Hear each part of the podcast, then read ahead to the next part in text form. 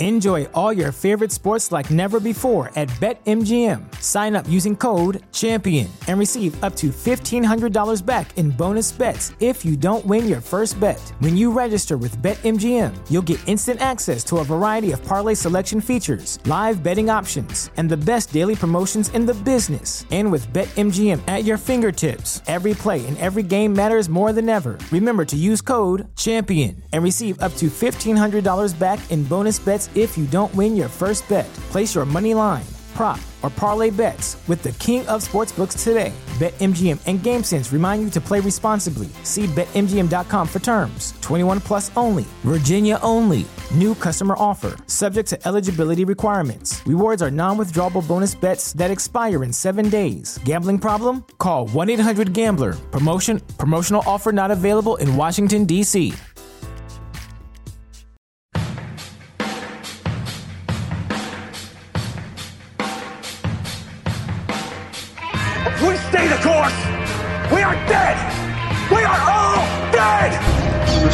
make the world a better place. What happened? I'm as mad as hell, and I'm not going to take this anymore. I know kung fu. You either die a hero or you live long enough to see yourself become the villain. I'm as mad as hell, and I'm not going to take this anymore. This whole thing is insane. This whole thing is insane. 300 years ago, you'd have been burned at the stake. What do all men with power want? More power. This is now the United States of Zombieland. This whole thing is insane. Man is evil, capable of nothing but destruction. Everybody is stuck with the things that they're not proud of. More power. Welcome to the desert of the real. More power. There can be only one. Are you a God-fearing man, Senator? It's such a strange phrase. I've always thought of God as a teacher, as a bringer of light, wisdom, and understanding. You see, I think what you really are afraid of is me. Happy hair season. welcome to the desert of the real. And welcome to the audio version of Aeon Byte Live, episode 32. Raw, uncensored, and unfiltered. Just like the truth you've been looking for across all your existences. Supercharged by stellar audience participation. In this sacrilege, we had the honor to have back Gary Lachman to discuss his new book, The Return of Holy Russia. Is there a psyche to the Russian people? A particular form of mysticism and influencing mythology? And does all of this shape the modern Russia state? This journey included the pagan origins of the Russian people, Orthodox Church mysticism, the Mongol invasion, the Romanovs, the Silver Age, the Bolshevik materialism and nihilism, and much more. We had a few Zoom archons mess with the audio at the beginning, but then things got all smooth operator like. Once in a while it happens, but all in all, another astral home run of a show. As a bonus for AB Prime members and patrons at Patreon, I'll provide our last interview with Gary, where he discusses his book, Dark Star Rising. Beyond understanding the chaos magic of Trump and how it parallels with that of Putin, we cover many of today's Russian magical thinkers like Alexander Dugin. So you'll see it's relevant to the return of Holy Russia. Thanks for those who continually support. Let's continue growing this red pill cafeteria. We need gnosis more than ever, and we've only just begun reaching those who need to wake up. You won't find this high quality Gnostic and Hermetic wisdom or guests and their unique insights anywhere else in cyberspace or even meat space. But enough of my short drivel. led us to our interview with the wonderful Gary Lachman. The Empire never ended.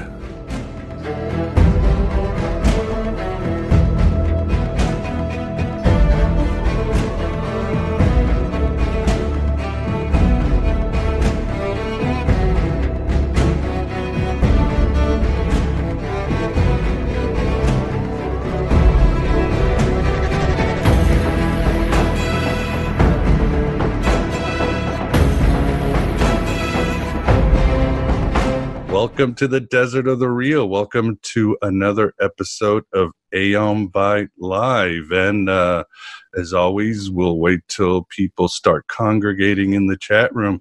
But as always, it's an honor to have Gary Lachman on the show. And he is here to discuss his new book, Great Read The Return of Holy Russia apocalyptic history, mystical awakening, and the struggle for the soul of the world. Gary, welcome as always. Good to have you on. Well, it's very good to be on again, and thank you very much for inviting me. Oh, pleasure is all ours. And with us too, we've got the Moondog Vance. Vance, how you doing? I'm pretty good. I'm really rushing to hear all about Holy Russia. yes. Right. The oh. puns, the puns have arrived. Yes, always have to have one. All right, awesome. So, wow, I'm still not getting mine live. I'm sure we are live. Let me make sure. Yes. Yes, there we are. Finally. Okay, good. Well, as always, first let's do uh, the typical house cleaning. I'll have to repeat it as more people congregate into the uh, chat room. This is live, so if you have any questions for Gary, please write them down with lots of question marks or in caps. That way we can, Vance can pick them up and then we can forward them to Gary. This is live, and as always, it will be on YouTube, and the audio version in about 24 hours or so will be available on all channels iTunes, iHeartRadio, everything. The audio version for uh, patrons and members, as always, there will be a bonus. Uh, for this show, the bonus will be Gary and uh, I's last interview where we discuss Dark Star Rising, which I feel the book and the interview are complementary to this work right here, as you will see. So, but without further ado, and then we'll worry about other house cleaning or uh, projects. Gary, um, what happened? Why did you decide to write this book? I know uh, we kind of touched upon this in our last interview, but maybe tell the audience how this book came to being.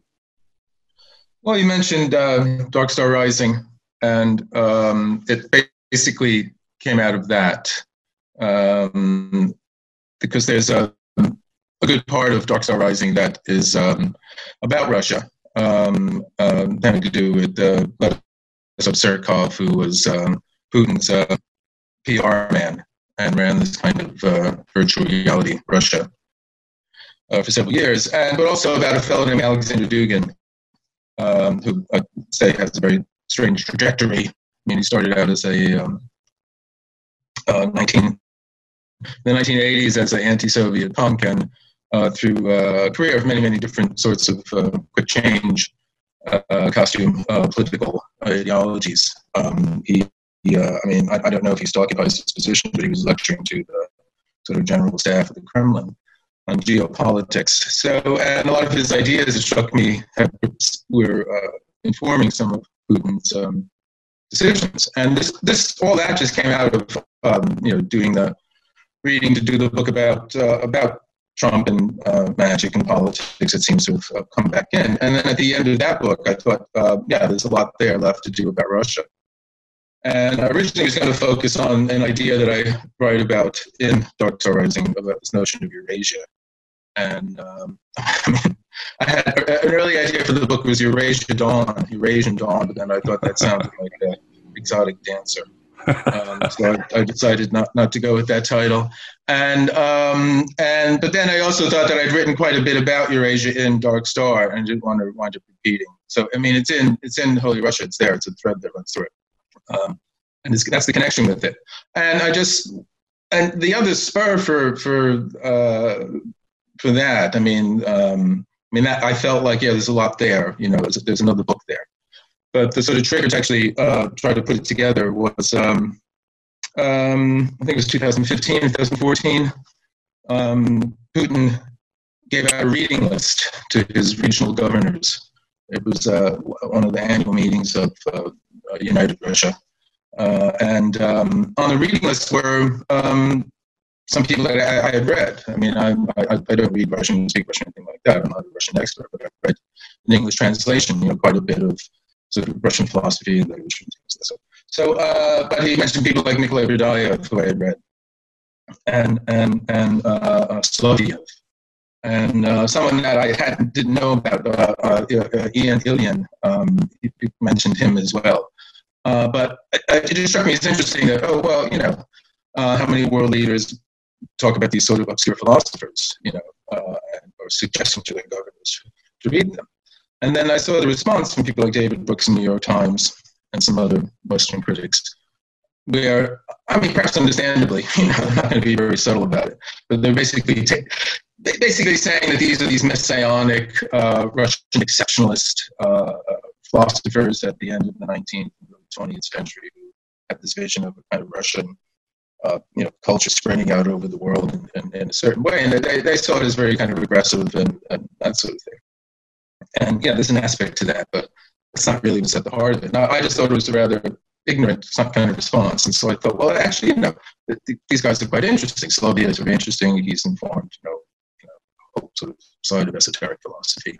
And that was it. So from that, it just led to, and what's why is it Holy Russia? What's like? It's not, you know, you don't really hear Holy France or, you know, I mean, not, not, not that you haven't heard things like that, but it isn't. It's, there is a peculiar identity to you know Russia being holy, and I just wanted to understand what that was. That, that was the real germ of the book. Yeah, it was a, it was an excellent journey. I loved your book. Again, uh, as you always say, you are a scholar of the history of consciousness, and this was a, a journey into the entire consciousness of uh, Russia. I mean, most people are aware of the Western consciousness based on the Greco Roman. We, of course, have the Persian consciousness, the Asian consciousness, but there seems to be a big, uh, really, ignorance about uh, what is the Russian consciousness. And you do uh, an excellent job. I love uh, your idea of uh, the history of meaning. And this is important. And it's something, isn't as very alien to us in the West, but mm.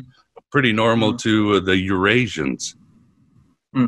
Well, this was something that um, certainly saw in the second half of the book. Um, again, it's a thread that runs through where, I mean, the whole, the whole notion of what Russia's picking up from the West. This is a, a theme that's running throughout the book as well.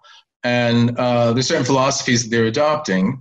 Um, obviously, you know, Marx, but that's later on. Hegel and Schelling. Schelling was someone who was very big uh, in Russia. Uh, he doesn't get as much press as, as Hegel did and all that. And Schelling's particularly, uh, it's it's a philosophy of sort of, of the romantic movement, and it has more to do with meaning. It has more to do with that side of our being, uh, rather than the analytical enlightenment.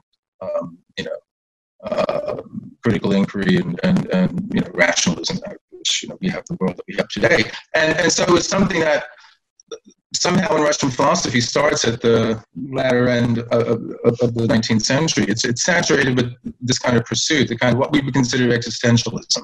It's kind of like a pre-existentialism because it's dominated by the ideas of, you know, what's the purpose of life and, and human life in particular. And this is something you get some Christianity as well. And you see this in, you know, Tolstoy and Dostoevsky, but it's in Soloviev's philosophy and Berdyaev's. And it's something that's many ways radically anthropomorphic, but in a kind of spiritual uh, kind of sense. And uh, this is something that is very different than the West. You know, the West doesn't, you know, just doesn't see that, that or sees that as a kind of muddled headedness or something like that. So there's a, a detached, uh, you know, uh, character to Western engagement with the world. And again, that's a polarity that's in the book. And Russia, at the end of the 19th century, was supposed to have embodied this union between these two sides, which you know we, we can see operating in many ways around us. And then that that that was a stillbirth, or it, it didn't it didn't have the opportunity to really happen because of the Bolshevik Revolution. But now,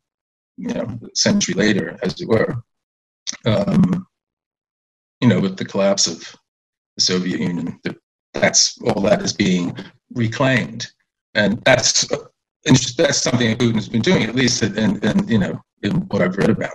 that he's uh, you know been incorporating ideas from this period called the Silver Age. That was uh, you know very very different than what was going on in the West. It was very mystical and, and interested in the occult and things of that sort. Yeah, Gary, we're having a little bit of. Uh, are you hearing that too, Vance? Uh, Gary's mic is a little scratchy. Yes, I am hearing that. Okay. Can you switch right. mics easily? I can put on a mic.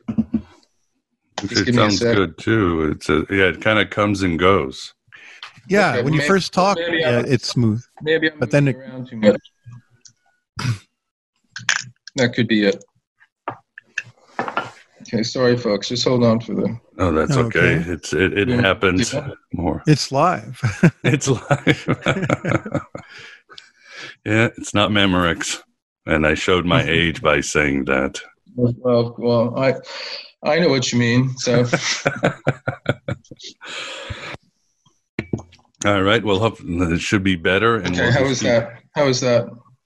That- Hello. Yeah, we can hear you. Yeah. We can hear you. All right, awesome. Well, hopefully this will fix it, and it's not uh, a lag internet. If if things get uh, worse, the one thing, the the last trick we do is you just turn off your video and we go audio only, which is just Okay. fine because that way it takes less bandwidth. But uh, we'll play it by ear. So to my Okay. next question, and everything well said, fascinating. So I guess the question, which is important to your book, and again, you again you keep revisiting this as as you as we get an idea of what the the Russian psyche is and the Russian mythology and so forth. But uh, you talk about uh, this very important concept. Who is the Russian man? And I love how you talk about. Uh, I'm trying to think of my notes. Was it uh, Spengler Wilson who talks about how the Western man looks up at the cathedrals and so, but the Hmm. the Russian man is always looking out at the steppes. And that's a Yeah, huge that's- distinction. Yeah, that that's that's Spengler in the uh, the decline of the West. And he says the like the Western ego, the Western eye, like it looks up up into the sky, you know, sort of in the, the soaring Gothic towers, um, or uh, an emblem of that. But uh, the Russian soul looks out. It's this kind of uh, horizon oriented sight, and uh, across the vast plains, you know, the endless steppes and that kind of thing. And um, he talks about it having, um, uh, what does he call it? It's the Magian, I think, is what he, he says is the Russian, if I remember exactly, or the Magian. This is, and it has, it's this kind of the world dome. It's this notion of a kind of world dome, as the, the Western is more, you know, infinity, endlessness. And so you have like the great, you know, um, Hagia Sophia and, and um, Constantinople, and it's now it's still there in Istanbul. But there's this wonderful sense of this dome, and this is something that when um Prince Olga goes from Kiev uh, to Constantinople, um, she's already converted to Christianity, but she wants to go there. It's an envoy. It's political reasons as well, but she's going for her religious uh, pursuits too, and uh, she's completely um, overwhelmed by the beauty um, precisely in that dome, that kind of world dome with all the glittering lamps and, and the icons and things of that sort. So that yeah, that's one of the distinctions too. I mean, a Russian man is a term that I, I, I get from Hermann Hesse. Um, I mean, others at the time were talking about it too. Steiner has a couple of lectures about Steiner, and I'll mention him too in, in this part of the book.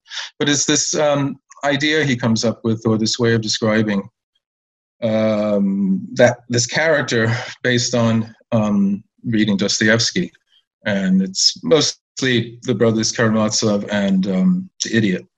But it's this notion of Russian man is this huge, capacious soul that can embrace uh, opposites and polarities, and you know, antinomian to the hilt. And so you get this notion of like Rasputin, the holy devil. You know, I mean, a, a, a more uh, you know, maybe you know the Hell's Angels motorcycle gang is a kind of expression of this antinomian sense as well. I mean, and it runs through you know um, you know much of the occult and um, kind of the radical, transgressive, you know, counter counter world. Uh, but this is something that the Russian man is able to embrace, and he's he's sinner and saint. He's poet and drunkard. He's you know judge and and and uh, criminal and um, you know, and this he has this wonderful line about this kind of terrible, um, indiscriminating sanctity, or something like that, where everything is holy. You know, even the most vile, you know, vile kinds of, of you know, behavior because you transcend that and all that. And this, and Hesse, as Spengler was saying at the same time, he you know he felt like Europe was in decline, was at its end. I mean, it was you know it wasn't an uncommon idea. You have Max Nordau's book Degeneration, published in the 1890s. That's kind of saying the same thing from a more clinical kind of point of view. But uh, doesn't see any chance of renewal. Hesse thinks there can be renewal if we're able to embrace this this character, um, and this is part of the uh, this whole polarity and, and the bringing together that's supposed to happen between kind of the Western logical European mind and, and the Russian, which is sort of half Asiatic, and it's this you know chaotic blend of potential and all this kind of thing. And and the and again, this is part of this third way that was somehow supposed to emerge that was everyone was kind of expecting, and then you know the Bolsheviks came in, scotched that. And also important, you quote early on, you call uh, Rudolf Steiner and his views of the, of Russia. How did he see the Russians or the Russian man? I mean, can we say I mean, can we say Blavatsky maybe embodies the Russian man? I mean, even in our interview on Blavatsky, you talk about you had this mystic who was smoking and eating hmm. butter. Basically, it was just this contradiction of characters, just yeah. profane and holy at the same time. I mean, yeah, no, absolutely. I mean, I, I say in the book that when when Steiner is talking about Russian man, he points to a Russian woman um, in fact, as an example. And it is Madame Blavatsky, who, who, he calls a very cheeky creature. You know, that he, you know, he's, he's, he's, he's tactfulness incarnate. So, I mean, Steiner is, you know, very gentle and all this kind of thing. But uh, yeah, he points to her as being this madcap and this character who um, had, you know, tremendous insight and charisma and power, but was explosive and uncontrollable. And this is something that Berdyaev says about the Russians. I mean, a book that I got a lot from is this wonderful book by Berdyaev called The Russian Idea and this was kind of his philosophical, uh, spiritual history of Russia. And you know, Berdyaev was an interesting character himself. He he contained these contradictions. I mean, he was a Marxist, but, but also a Christian, an existentialist, and he was a, a kind of spiritual anarchist. Um, and I mean, he was very well read in, in the sort of the 30s and 40s, and, and, and not so much anymore. But um, he, he said that the Russia Russian had this primal, primeval kind of eruptive force, but it didn't have any kind of sense of boundaries or order or any kind of structure, and it, it lacked that. And uh, it was just this kind of turbulent kind of you know power. Um, and uh, you can see some, some of them are like Blavatsky. I was going to say Gurdjieff, even though we know Gurdjieff wasn't Russian ethnically, but he came to prominence in in Russia. And he was no, he Gurdjieff himself was, you know, he was another. Again, he was he was different than Blavatsky, but they were similar in the sense that he did have this disruptive kind of character at times. And and and some of his and he too, like Blavatsky, snared Colonel Olcott uh, to kind of be her front man. Uh, and he was a very sober, you know, uh, uh earnest, uh, good speaker and all that, an organizer. Um, and got Uspensky, who was a very westernized Russian. And, and Uspensky is more sophisticated than, than Olcott, but it, it, kind of serves a similar kind of purpose in that sense. So that's that's one of the things too. So there's this kind of, and it's it's a, I mean, it, I, I'm sure that some Russians are probably thinking all these kind of you know cliches, but you know this this is it just seems to be the case that this kind of at the same time you have this disruptive kind of power, and then there's also kind of somnolence, this kind of you know the, the sort of Oblomov character who sits by the stove all day or takes a chapter to get him out of bed. And and and uh, and I kind of say, well, you can sort of see this in, in the history as well, where you have these this kind of, you know, primal kind of power, but it, it, it is it is kind of lethargic, and then you have the Ivan the Terribles, or these these kind of you know catastrophic figures who, who just just you know just give it a real nasty kick. And um, but again, one of the things I loved about doing the book is that I, I, I learned some of the history of Russia. I, mean, I didn't really know anything outside of just around the revolution, I guess, or the period, the Silver Age, which I was familiar with because I wrote about, you know, about Uspensky and, and so on. Because he came out of that, that milieu before he met Gurdjieff. But then just to understand this whole history um, and, um, and then to read back up to people that I did know, like Dostoevsky, then I can understand in a sort of deeper way some of the motifs and themes that are going on in Dostoevsky's um, you know books, and uh, especially that line about beauty will save the world, which takes us back to you know the icons and all that kind of experience. Because this is something that there's this whole yearning for this transformation, this transformative apocalypse in some way that's going to happen, um, and that seems to be something that you know is very much part of th- that character. And again, Berdyaev talks about about that a lot. Wonderful. Well said. Yeah, Gary, do you want, uh, are you still hearing a little stick uh, there, Vance? Yeah. Do you want to turn off your video and see if that helps? We'll okay. Sorry about all this. Oh, that's okay. Oh, it happens. It's the internet. Okay, let me see where, how do I get to there? Let me see. Let's see at the bottom, if you hover, you'll see your stop video. Oh, I see stop video. Okay. Yeah, all right. Try that and let's see oh, if that sorry helps. About that. Oh, that's okay. We'll just do audio only. Okay, I'm clicking on stop video, but it isn't stopping yet. Oh, there Is we go. All right. Hopefully that will help. But okay, uh, well. uh, yeah, wonderful. And um, I think you, yeah, you talked about Olga, and uh, it seems what I'm getting in your book is that seems to be really the the birth of Russia and modernity is when you had Princess Olga, who was uh, this uh, basically pagan princess who goes down to uh, Constantinople and sees the wonders of this very exotic civilization, and as this pagan woman meets the the really uh, sublime view of the Greco-Roman world that it's now Christianized, and it's I would say it's that meeting where you you could say that Russia was created, at least the, the spirit of Russia was created. Would you agree with that, Gary?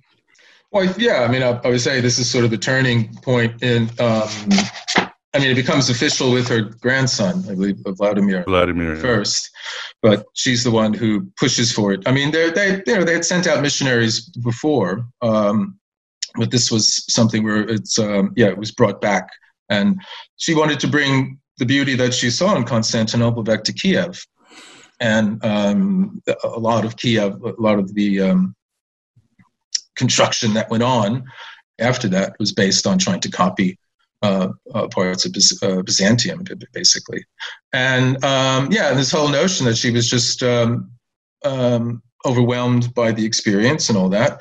And then later, um, when sort of Vladimir was checking out, uh, okay, deciding, you know, uh, where to go, because there were, there were, you know, uh, there was competition. Um, there was you know, uh, uh, Western Church, and there was um, Islam as well. And the story is that he sent out some emissaries to go and check each of these out.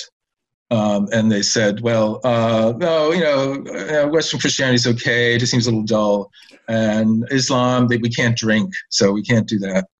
And uh, but you know, nothing surpassed the beauty that we saw in Constantinople. We didn't know where, where, we were. We believed we were on heaven on earth. I'm paraphrasing, but it's, it, it was this expressions of that. Again, it was this notion.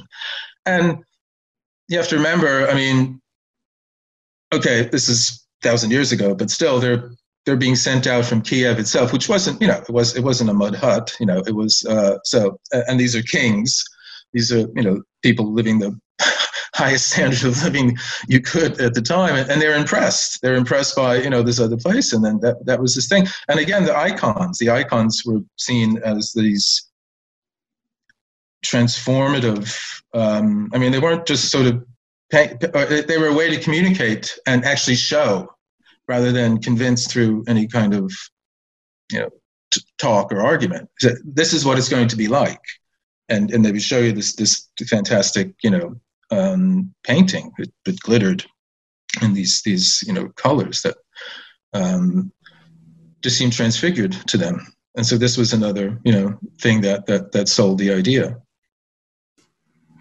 Yeah, I think, uh, and uh, I think, well, as you just uh, mentioned, Dostoevsky talking about how beauty will save the world. It almost seems like that Neoplatonist idea with beauty met with this sort of, uh, I don't want to say more savage or pagan culture and this this infused really i think the, the russian spirit in it and then it would definitely go on and as your book talks very well gary you talk about really the the people that influenced russia and it wasn't just the the slavics or the rus like olga but it was uh, earlier vikings who were oh. pretty savage and all that i was uh, I don't know. You mentioned this ritual called the blood eagle, and I don't know if you've seen the movie Midsommar. Midsommar. I haven't seen it yet. No. Uh, okay, well, it does show the ritual right there, with the, the very Right, gruesome okay. ritual where they Right. open the Yeah. guy's ribs and they put out his lungs, and he's Yes. like, oh.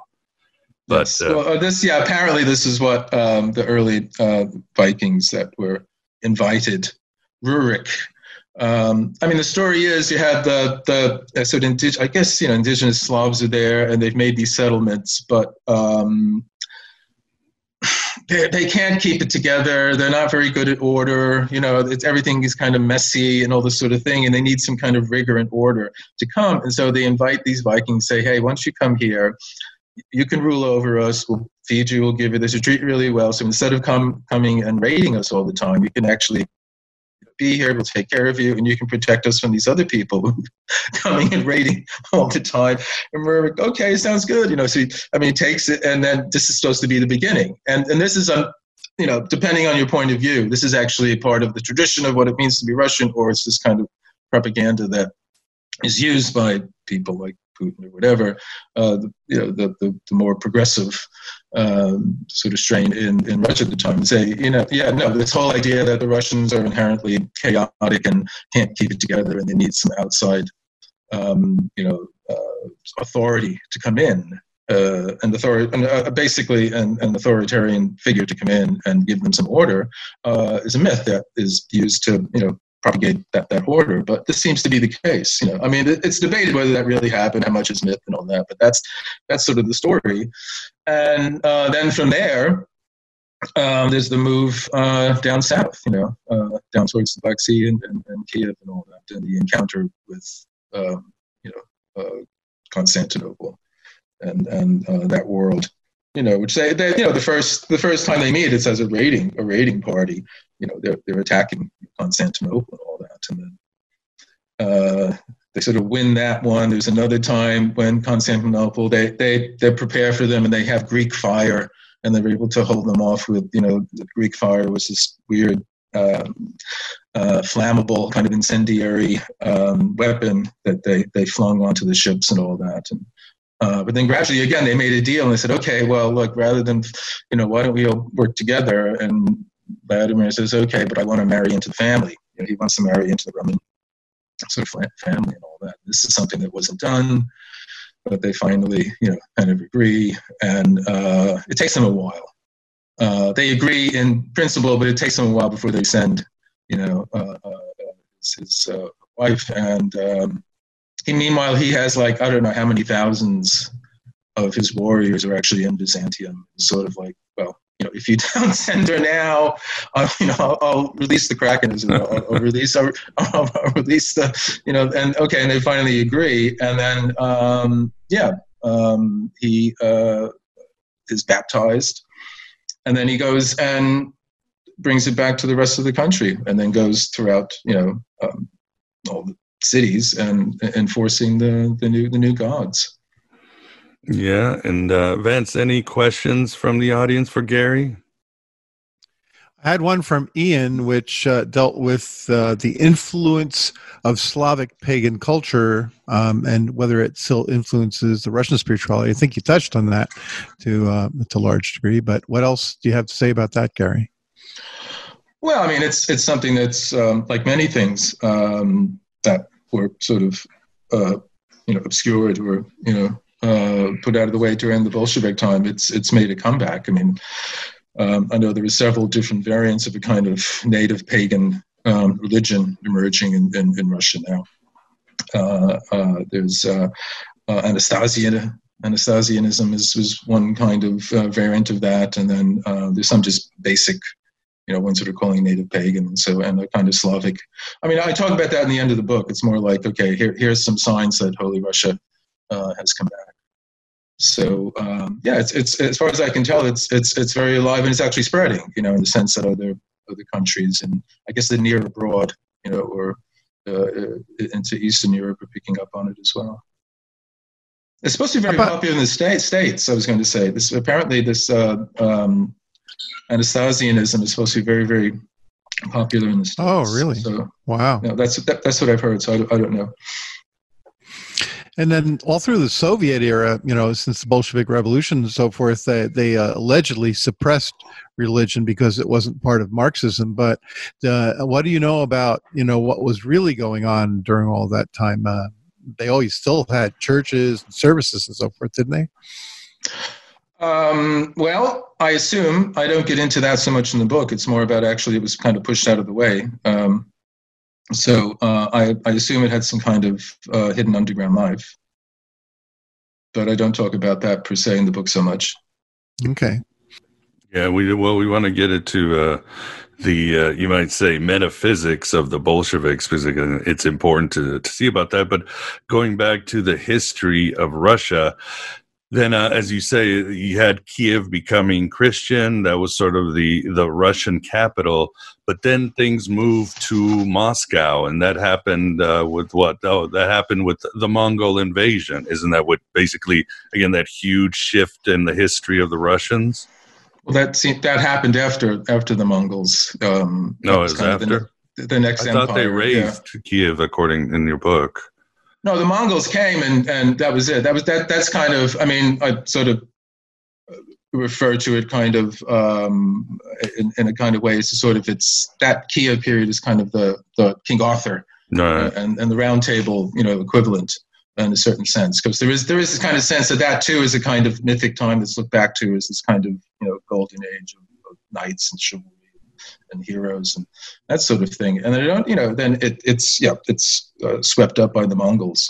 But then after, when the Mongols are, are finally, they're not so much driven out as that they kind of drive themselves out because there's sort of factors working within the, the Great Horde and the Golden Horde that kind of just just eventually, basically, the the Khan who was you know still demanding tribute, he gets offed by another Khan, and then they just kind of lose interest, and then the whole you know the, the horde breaks up itself.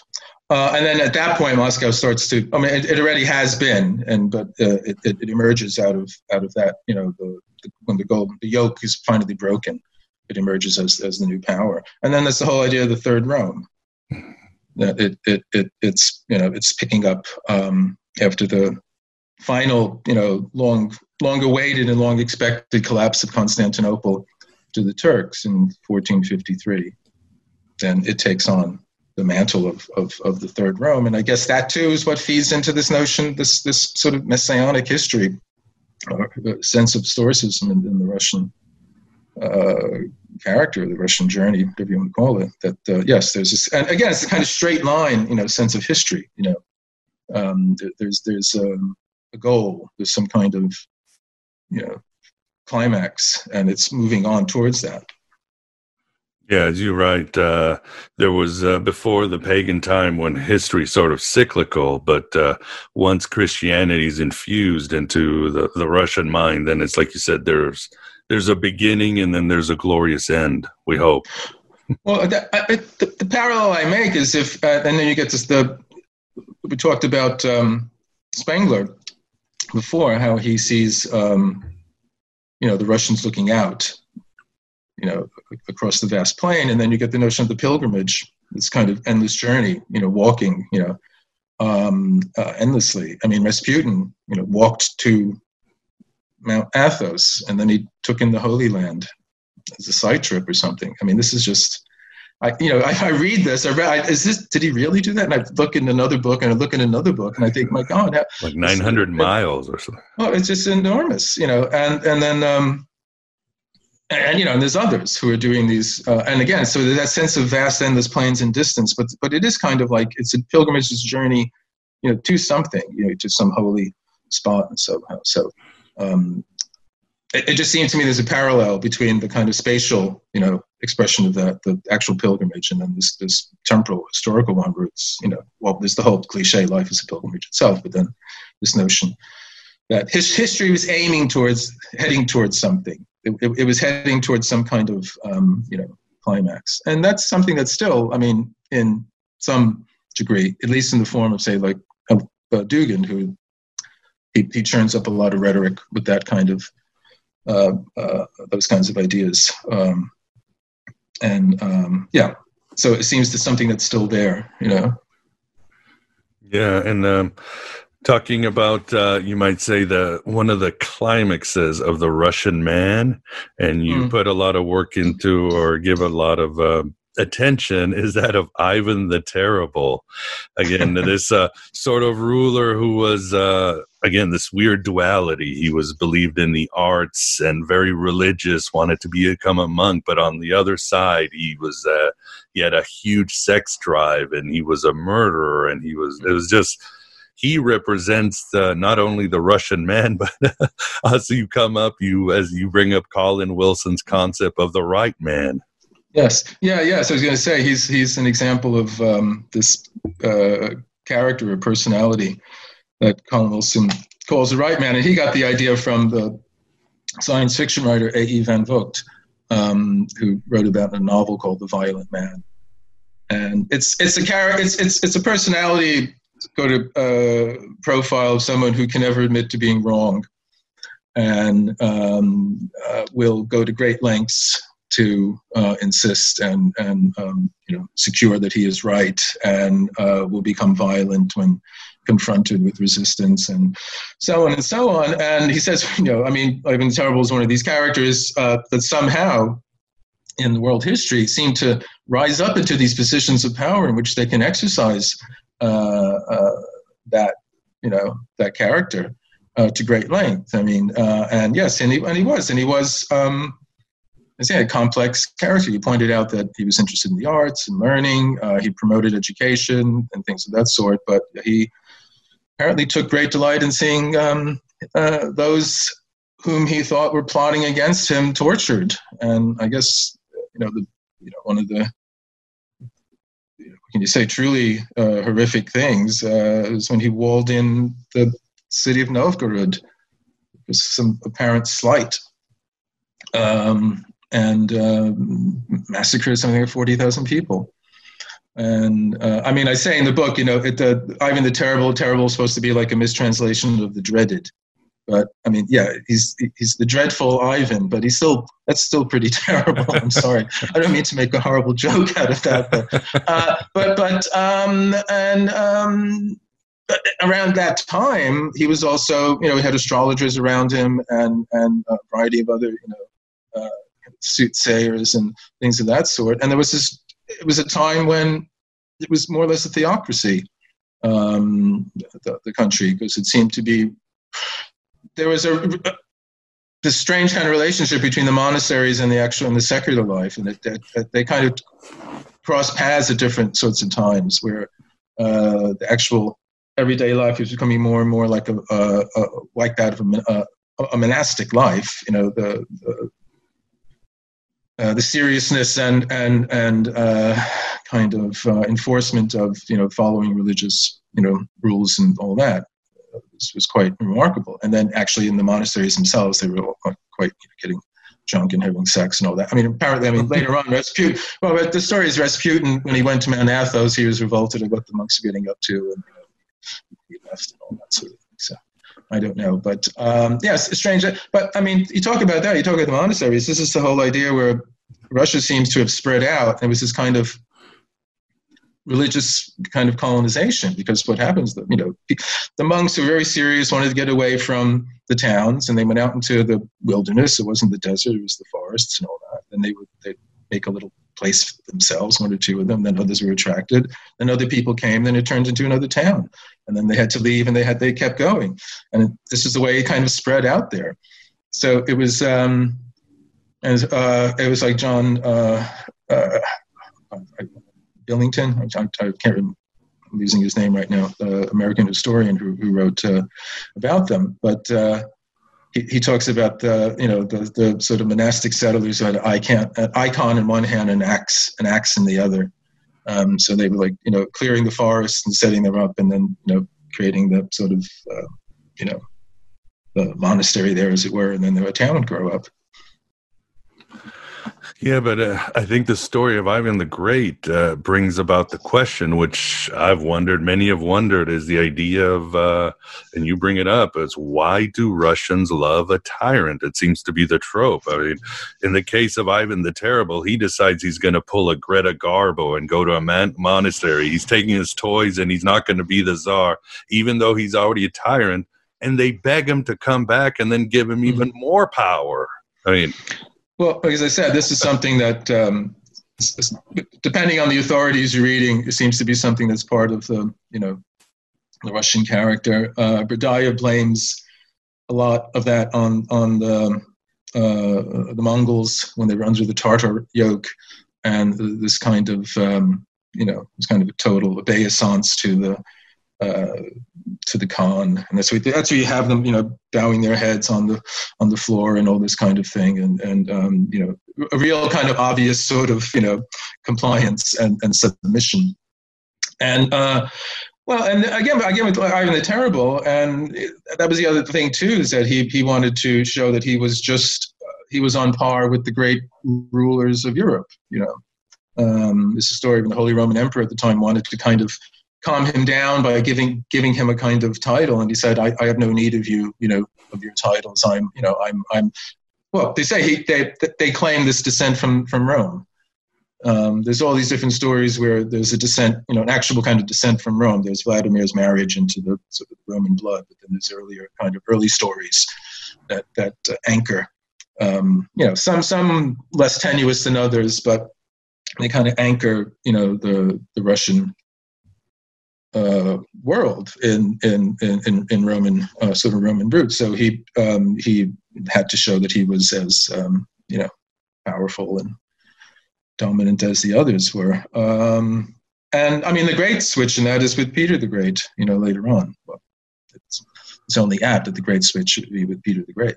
But uh, you know, when he you know, it makes this attempt to be you know become westernized, and um, the ruler is no longer this sort of figure of uh, God's regent on earth. I mean, that was you know Ivan was. You know, if you if you you know you disagree with him, you're disagreeing with God.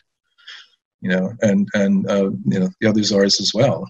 And um, this changes with Peter because he he he, he, he is you know, westernized. He, he doesn't see it like that at all. I mean, he you know he has the same authority. You know, he wants to claim it's the same authority, but it's got nothing to do with any kind of uh, religious um, representation and um, you know he, he wants to lose all that pomp and everything like that. So it's a that's the switch. And this is the other kind of polarity that going on um, in the book uh, is um, are we western or aren't we you know? And it kind of yes we are no we're not uh, kind of thing that uh, you know most recently i guess um, happened in the 90s yeah and for the audience definitely check out uh, the his chapter on Ivan the Great is something else from his death to all his shenanigans. Uh, the creator, the fir- the creator of the first secret police in mm. history. I mean, what a character! He's like King Joffrey in Game of Thrones or something like that. I wonder where through uh, yeah, complex character. Yeah, and as you say later on in the Enlightenment period with Peter the Great, then things change in Russia. Doesn't it become more secular? I think you you write about Catherine Catherine the Great. She was a friend with Voltaire. She was uh, the Russians were allowing Freemasons. So then Russia mm. in that time seems to go reject the whole God thing and becomes what more secular. Well, I mean, as I said, Peter wanted to westernize it. That's St. Petersburg was built. It's supposed to be the window on the west, um, and it's um, it's not a natural, organic kind of um, city as you could say Moscow was, or you know, Kiev. It was it was planned. You know, it's it's like you know New York in the sense that it's all it's a grid, and it's planned on places like Amsterdam, and he wanted a seaport. Um, Russia was landlocked and the only other ports were up in the north and it was frozen most of the time. And so um, there he could get you know it was uh, you know around finland and and, and into the uh, sea and all that. And so this is what he so he built it there and it's a swamp. And so he just created this um, uh, city. So it was like one of the most and he, one of the stories is that you couldn't build any. You couldn't build with stone anywhere else in Russia at the time when he was building St. Petersburg. So any stone that could be used for any kind of you know building would be sent, sent there to be used for all the buildings that you know um, he wanted. And like say Alexander, who never really saw Alexandria, um, uh, or actually Constantine didn't get a very you know well, I guess he saw some of Constantinople, but uh, St. Peter didn't see as that much of St. Petersburg. You know, it, it, it, uh, it, was the ones who came after Anne, Catherine the Great, and this was the influence of the French too at that time. That, you know, uh, there was all the French manners at the court, and um, yes, and Freemasonry was one of the things that was happening. Uh, there's all this bunch of talk, you know, discussion whether Peter himself was ever initiated into uh, Freemasonry or not. But um, you know, this you know he could very well have been when he was in England. Uh, there's a story um, on this uh, sort of journey he took uh, to England. Uh, he was in disguise, but it was hard not to know it was him because he was something like six foot six or something, and you know, he was like you know. Not too many people were that tall. then, no matter what, he was dressed up as a worker or something. He would stand out and apparently, you know, this is a story that he was um, initiated there. And again, he too, you know, apparently had a library and close friends that were very interested in all these occult, um, you know, stuff that was happening at the time. You know, there's no reason why they wouldn't have been. You know, it was something that was just um, in the air. You know, it was uh, it, it, intelligent people that were interested in in things were reading these sorts of stuff, and so he would he would collect all that. There's supposed to be some library that he had that was sealed up somewhere that I don't know. It's all sort of rumors that KGB found it at one point or something like that, but I, I don't know. Maybe Vance might. I don't know. Not me. Right behind you, Vance. no, right tie, no ties to the KGB. yeah, there it is. That's the secret library. Oops. Yeah, you're Let in it slip out of my secret file. and yes, well, uh, for the audience, we are trying to just go through Gary's book through history, but it's so rich. But you start to oh yeah, so view- much yeah yeah. yeah, I mean, we're trying just to show in an Jump interview the sort of the evolution of the Russian psyche, and it's fascinating. So now we've got the Enlightenment, and then in the 19th century, what starts to happen? I think that's when Russia really becomes fascinating, especially with philosophy and metaphysics. Yeah. Well, I, I think the 19th century is sort of the Russian century in, in, in, Mm-hmm. in one sense. And uh, I mean, we mentioned Freemasonry briefly. I mean, um, initially Catherine Gray was um, open to it, but then with the Illuminati scare, uh, Mm, right. she she closed down on it and and clamped down. And um, I mean, there's you know uh, some good sections in the book about that because actually in the late 18th, early 19th century, Freemasonry and uh, Martinism as well, like uh, uh, Louis Claude de Saint Martin, a known philosopher, uh, his ideas, and uh, Karl von Eckartshausen, and and Franz von Baader, and all, all these these people's ideas were um, informing um, either people in the court or even like Alexander the First, who was um, had, had contact with lots of these sorts of ideas and all that. But Catherine, yeah, she she kind of she she closed down on it once the Illuminati scare had happened, and uh, there was one really interesting. And the other thing too, there's all these interesting characters that you don't you never hear about. I mean, you hear, you know, you know, there's what there's ones you do know, but then uh, this uh, uh, uh, uh, uh, Nikolai Novikov, who's the this Freemason at the time.